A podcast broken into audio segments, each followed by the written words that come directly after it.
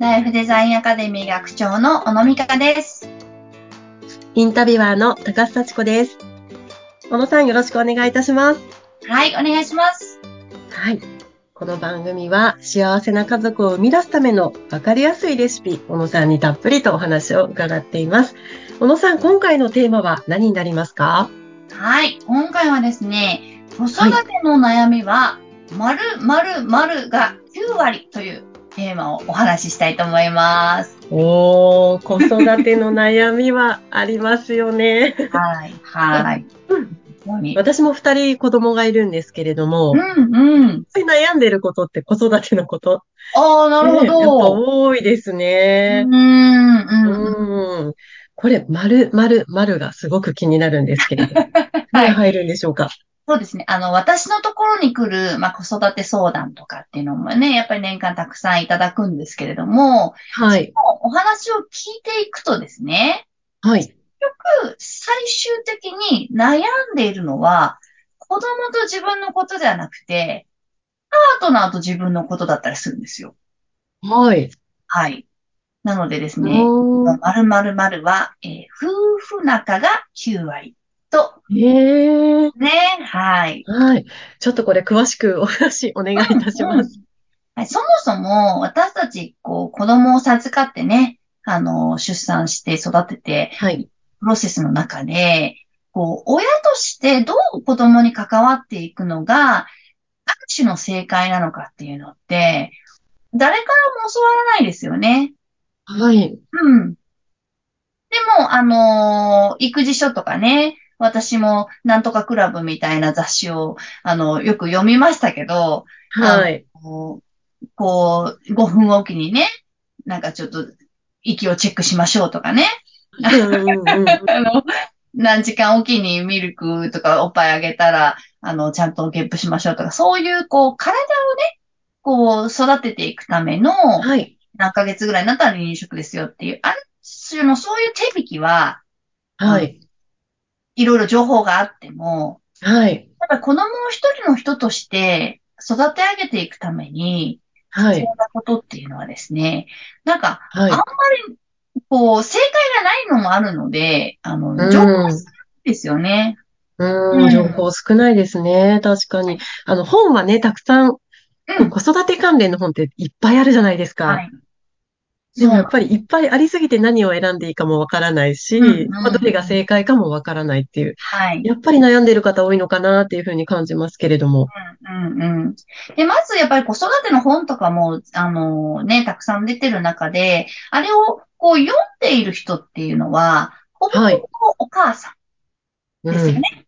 はい。まあ、あの、お母さんに向けた本が多いし、まあ今はほら、イイクメンとかって、イクパパみたいなね、あの、流行ってますから、はい。パパの本もね、あの、出てたりしますけど、はい。結局、ママがパパとどういう連携をとって子供に向き合っていくのかっていうですね、えー親として、えー二人で向き合うための手引きみたいなのっていうのは非常に少ないんですね。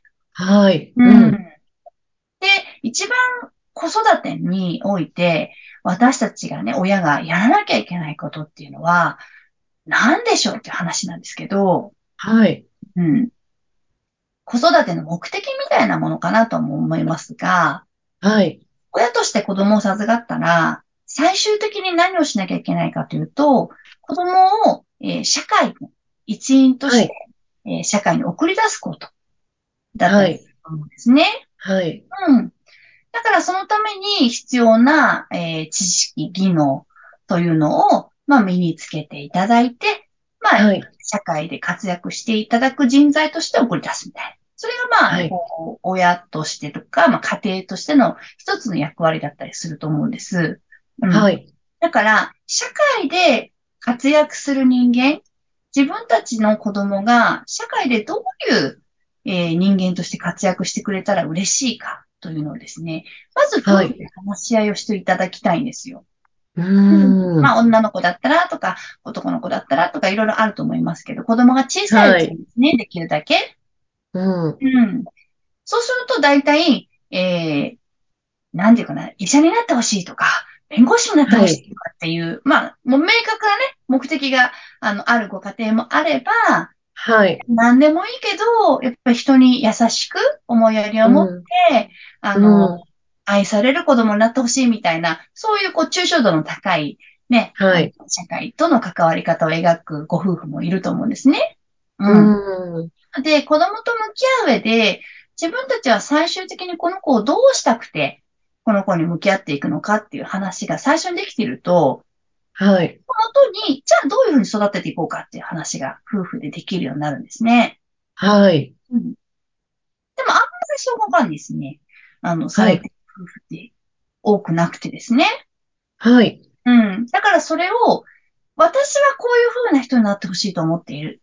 僕はこういう風な人になってほしいと思っているって、勝手にお互いの中でですね、妄想がうん。膨らんで、で、お互いがそれをやるから、はい。噛み合わないし、食い違うし、なんか思ったようにいかない？うん。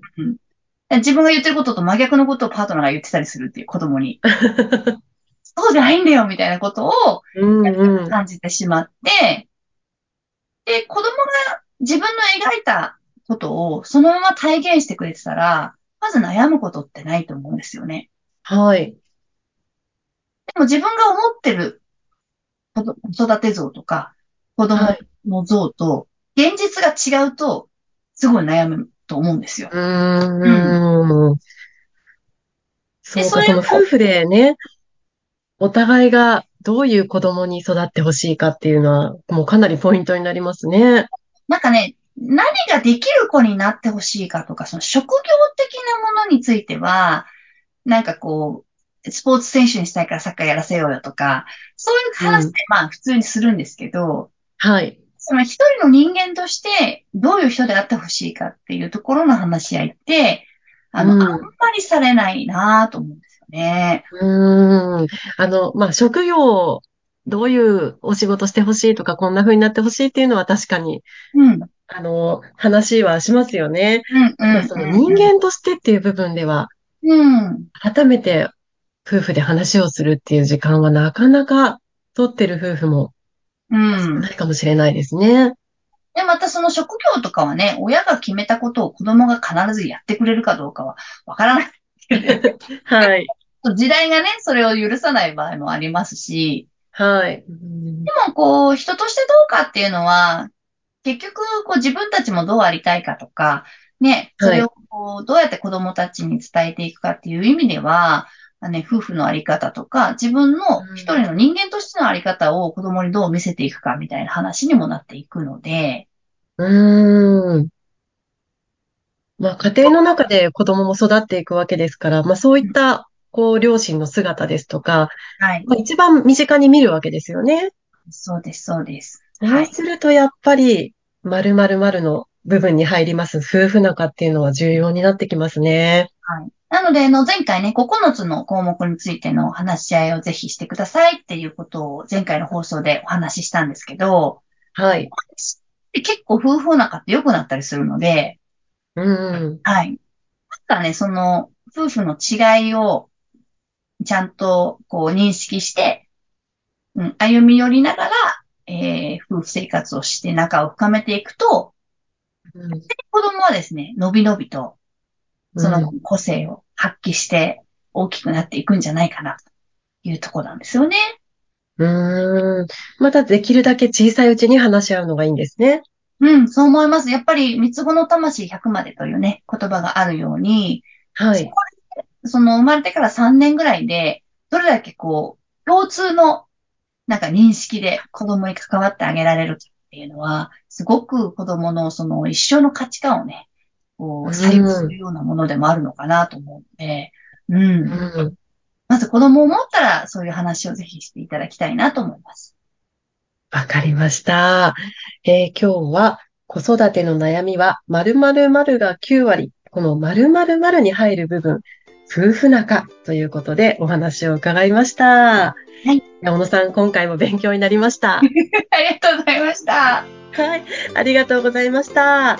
え、小野さんの、えーメルマガ登録ができるようになっております。ぜひ、この番組の説明欄のところにリンクがございますので、ご興味のある方、登録よろしくお願いいたします。それそれでは、小野さんまた次回もよろしくお願いいたします。お願いします。